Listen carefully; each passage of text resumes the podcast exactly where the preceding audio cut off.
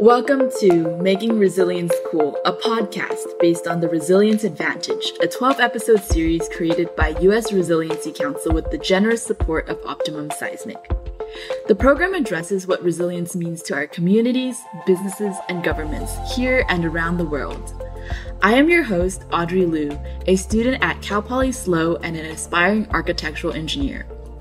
Working with the host of the series, Evan Reis, the executive director of the USRC, I've been deep diving into the rich archive of interviews with special guests from various fields such as business leaders, community leaders, architects, engineers, and experts in sustainability sharing their insights on the importance of resilient design.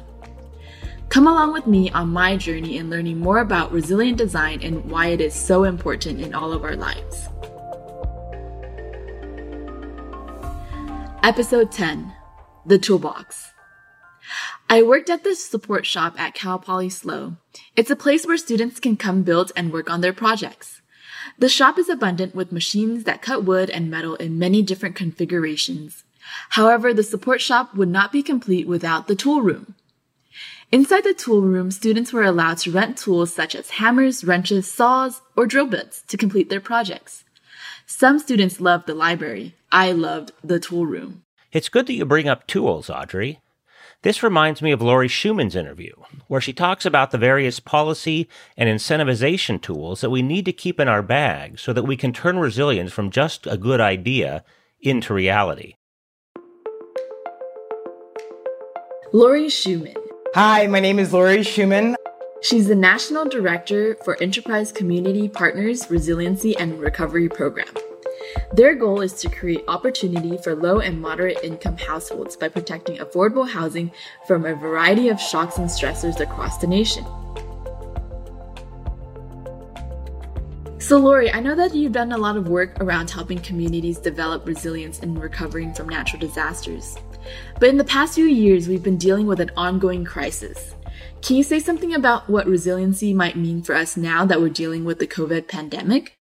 Well, it's an interesting question. What does resiliency mean today for the millions of Americans that have been experiencing the extreme uh, impacts from the COVID pandemic uh, and at the same time experiencing uh, a, a, complete uh, threat of uh, storms and fires and earthquakes? uh, and concurrently dealing with the impacts from COVID, the economic impacts, which are creating such enormous pressures and challenges for communities. Uh, and and we have yet to see the full impact and scope of this event. Um, we know that there are so many millions of Americans that have been struggling for years to deal with the enormous pressures that climate change presents um, as well as dealing with a, tumultuous and volatile economy, uh, and also dealing with the longstanding uh, legacy of racism um, that has created so much exposure for communities around the nation. So, resiliency for many communities means something very different than what it may mean for a public sector uh, or even for enterprise. That's true. Resiliency can't easily be defined until we take into account the different circumstances people are experiencing. From listening to past interviews on the resilience advantage, I've come to think of resiliency as the ability to bounce back after disaster. And this requires effort from the community as a whole. Resiliency can't happen in a vacuum, and it can't be effective unless different parts of the community are working together to benefit the common good. The way that we uh, perceive of or conceive of resiliency is the idea that communities will uh, need to be able to adapt to changing conditions and changing uh, specifically climate conditions and shocks, and that they will be able to recover and bounce back, and in fact, um, be able to thrive uh, amidst this kind of challenge uh, and and be be uh, have a better situation than uh, prior. We have to look at some of the many um, issues that the communities are facing and the kind of supports that are needed to to support this this this effort. We also know that a lot of communities that we serve and work work with um, are quite resilient. They've been struggling for decades, uh, generations, in fact, to deal with all of these risks um, and these challenges, and so they've exhibited and demonstrated their incredible re- resiliency and endurance amidst this. So I think there's a balance and a negotiation between the structural term of resiliency and the um, the the reality that so many of these communities are so strong, and we need to leverage that as we think about the structural um, structural supports for communities. Communities have different struggles, which make it harder for some to join in the resilience movement. This reminds me of a photo I saw floating around online. There's a fence and three people standing behind trying to look over the fence. The first person is tall, so they do not have a problem looking over the fence. The second person is of average height and needs a stool to stand on to see over the fence. The last person is the shortest. They're using a ladder to be able to see over the fence. This is a great illustration of equity Everyone has their different strengths and needs help in their own ways. Not everyone needs the same amount of support. So I guess if home is where the heart is, in this case, the heart is the core of the community. Are there any incentives that help building owners make environmentally friendly choices when planning to build new homes? The leading uh, tool for construction of affordable housing is the low income housing tax credit. A tool to add to the toolbox of resilience incentivize investments in affordable housing. Is there any government funding for this? There's a stack of additional funding that's layered in with LIHTC, uh, coming from a variety of public subsidies from HUD. Um, USDA has subsidy in rural communities and tribal communities and other set asides. Um, and uh, the low income housing tax credit is used to also leverage private and additional private investment uh, and the idea is that the investment in a stable and um, well built affordable housing complex or affordable housing site will help to inspire and catalyze um, economic development in the community and will help to um, create an anchor uh, by which the community can rest on to to thrive and be connected to opportunity. Has there been any progression with the work done by LIHTC?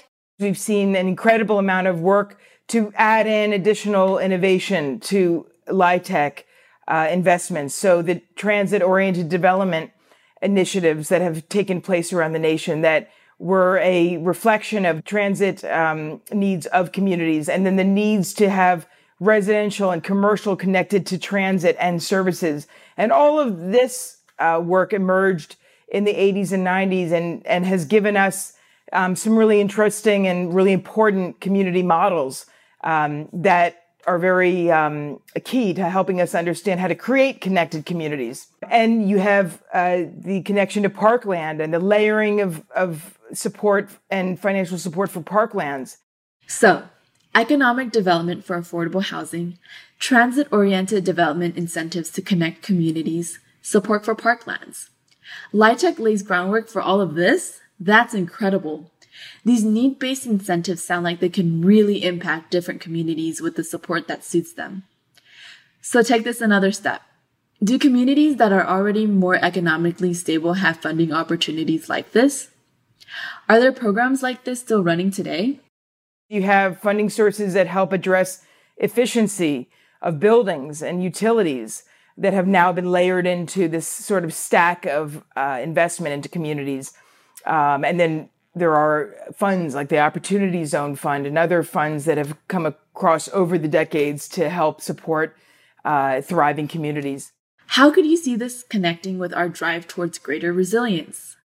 I would offer that there's an opportunity today in 2020 to start thinking about how to layer in uh, some funding to support mitigation and resiliency on par with what we did with TOD, uh, on par with what we did with empowerment uh, investments, that there needs to be a concerted effort by uh, both public and private markets to invest in the resiliency and climate adaptation of communities. Uh, it will be an effort that will help uh, double down on investment for low income communities and communities that have been uh, traditionally um, d- disinvested in, communities that have experienced redlining, uh, communities of color that have experienced a legacy of racism and disinvestment. Pause. Let's back up to redlining. A lot of people aren't crystal clear on what redlining is. Communities, minority communities in 239 cities were literally outlined in red ink on maps made by Homeowners Loan Corporation in 1935 to indicate that they were hazardous for investors and lenders. That meant no loans, mortgages, financial and social services, no opportunities. Poorer communities got poorer. Now, the term refers to any practice in which financial services are withheld based on race or socioeconomic factors. This practice has been a huge disadvantage for minority communities impacted, as it has prevented them from experiencing any kind of equity. So, Laurie, tell me about redlining, and what are you calling reparative restoration? There needs to be reparative restoration where more money is invested in climate vulnerable communities of color and working class communities, recognizing the incredible burden that they have borne over generations. Uh, we need to make sure that we safeguard our most vulnerable communities by by doubling down on investment. And there are vehicles and mechanisms we can leverage, such as the Community Reinvestment Act, a foundational tool for our industry, for the CDFI industry, for communities around the nation uh, that receive investments from banks as a result of the CRA legislation. It's great to know that the Community Reinvestment Act can be a valuable tool and can be a starting point for so much more. Why does so much ride on it? Uh, CRA legislation actually uh, acknowledges that there needs to be more investment in communities facing risk and recovering from disaster. Uh, I would love to see the CRA used and leveraged more uh, robustly to support mitigation and adaptation in communities uh, at risk. What are some other ideas? Would a rating system be a good tool for lenders to use to create more incentives for resilience? Um, I think it would be great to have a rating system that incorporates some ongoing electronic monitoring or virtual monitoring to help these owners figure out when there's leaks and when a storm is coming, where they should patch their work. Um, a rating system will help us start the conversation about how to quantify their risk and quantify their improvements. We are desperate for a uh, way to quantify the return on investment for this work. And how would a rating system help to quantify the ROI? So a rating system would help us start thinking about a benchmark and a benchmark is what we need in the industry to help us think about where buildings are at with respect to their resiliency. Um, in a community, for example, if you have a benchmarking based on a rating system, the city can then use that information to go into FEMA and say, we'd like to apply for a hazard mitigation grant because we're looking to improve HVAC performance in the buildings. And here's why we know that there's a need for performance here are the gaps. Here's the rating and the scores of the buildings that we need to prioritize. Having a rating system can really make a lot more of a difference than I realized. How else can it help? So, the rating system will not only help the owners, it'll help the regulators and the program directors and the housing departments figure out where their greatest vulnerability is as they seek investment, as they look to uh, create bond programs um, as they look to leverage their HUD block grants um, and apply for future looking grants and even look at the private sector and corporate sector to support our resiliency. Another tool to add to the toolbox. So, Laurie, I'm curious about something else you brought up. You said some communities need more assistance than others, or some need a different kind of help than others. How do agencies account for these disparities? So, when we refer to disadvantaged communities, we're often referring to communities that are living with lower incomes, communities that have been politically and socially disenfranchised, like many tribes across the nation, like many communities of color across the nation that have been battered by legacy of policies that have disenfranchised them, their rights, their economic prosperity, their ability to navigate in a world that's increasingly become much more complicated and mired in administrative burden. And when we're dealing with communities that have been disenfranchised, we must understand that there are historical precedents that have put these communities at vulnerability and exposure to climate change. One of the policies that has been incredibly damaging has been the policy of redlining, which has which goes back generations and was a policy that essentially uh, was adopted by the private sector, by banks, uh, that would essentially grade communities based on their ability to be investable. And communities would be graded like we grade restaurants today. A, very good. B, not so good. C, eh. D, bad investment. And the red communities that were literally redlined um, on the maps that were produced for banks were communities that banks would stay away from. And therefore, no investment, no financial investment, or even resource or political investment was made in these communities. So, infrastructure, housing, not even banks were able to do business in these communities.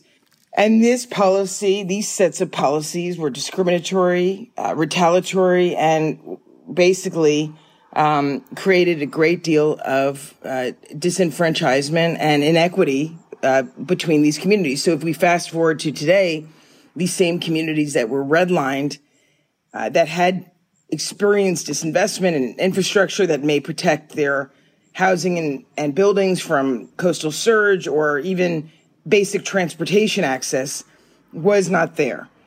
Um, and as a result, these communities are today more exposed to heat, more exposed to uh, flooding, uh, which comes in the form of precipitation and surge, and uh, are communities that need more investment, not less.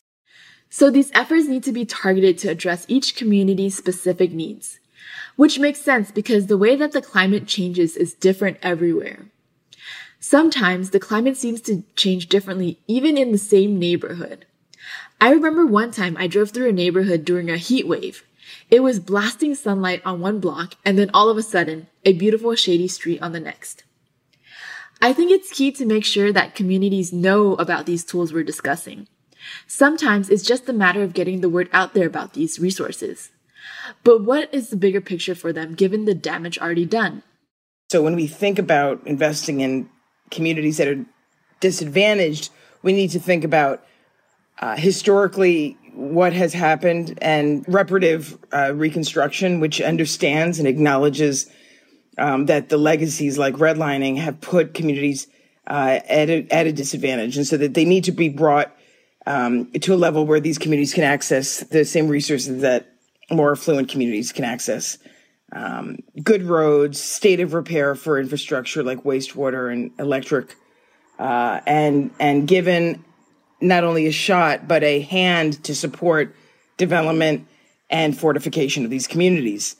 So when we talk about the new Inflation Reduction Act, uh, there's several billion dollars allocated for environmental justice, which is a, a step forward uh, understanding that some communities have been at a disadvantage and need specific and strategic resourcing. When we think about investment in these communities, that we consider uh, leadership and the voice in these communities that can help steer some of this investment um, to be used uh, in the right way and in accordance with um, historical and uh, future need.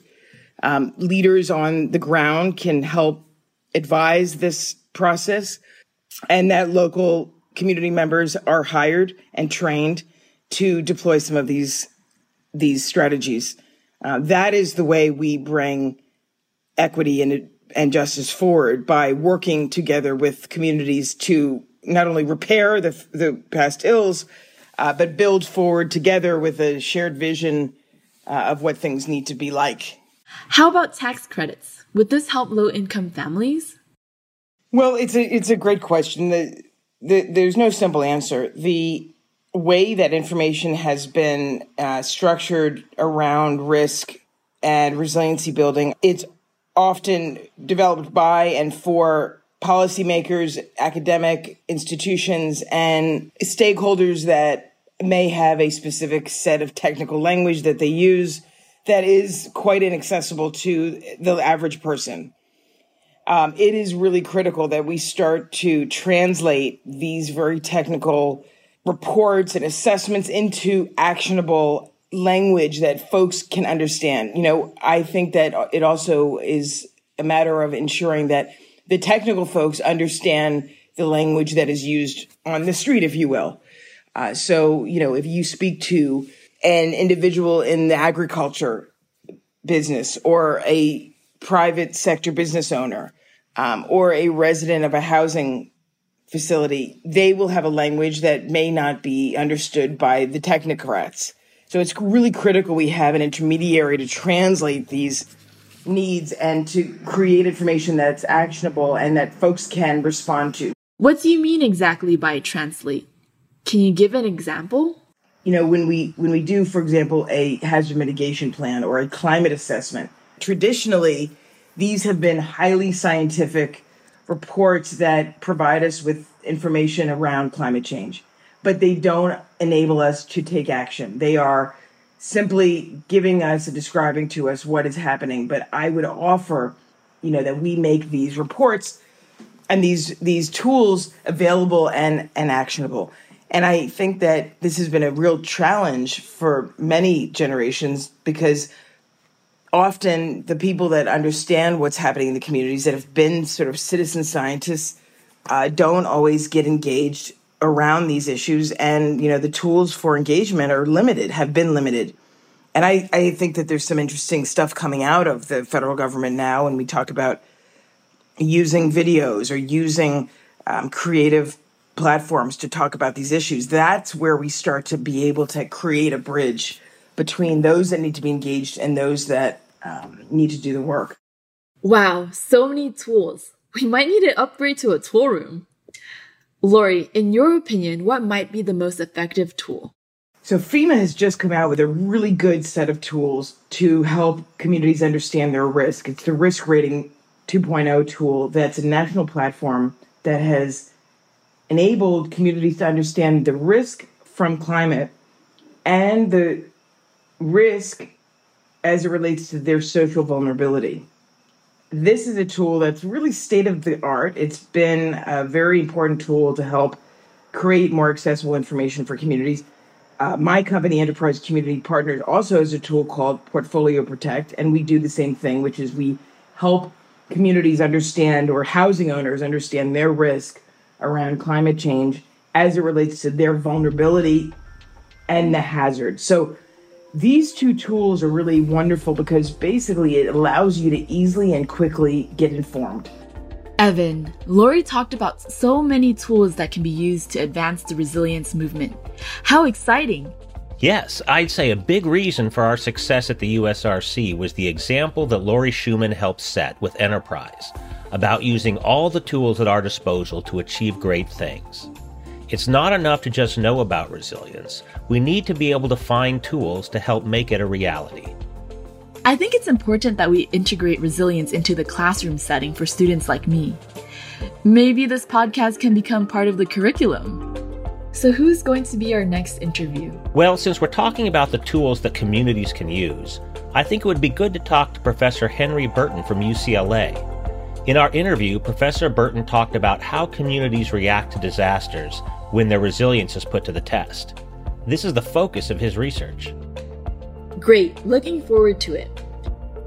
For more resources and information about Laurie Schoeman and the Enterprise Community Partners Resiliency and Recovery Program, or for links to the Resilience Advantage series, check out our website. Thanks for joining me and listening to Making Resilience Cool, a podcast based on the 12 episode Resilience Advantage series created by the USRC with the generous support of Optimum Seismic. Join me next time as I delve more deeply into the incredible archive of interviews from that series with engineers, architects, innovators, business leaders, and community leaders talking about everything you could possibly want to learn about what resilience really means. Next episode, I'll be deep diving into the Resilience Advantage interview with Henry Burton, a professor at UCLA that uses a systems based approach to teach students about the benefits of enhancing seismic resilience.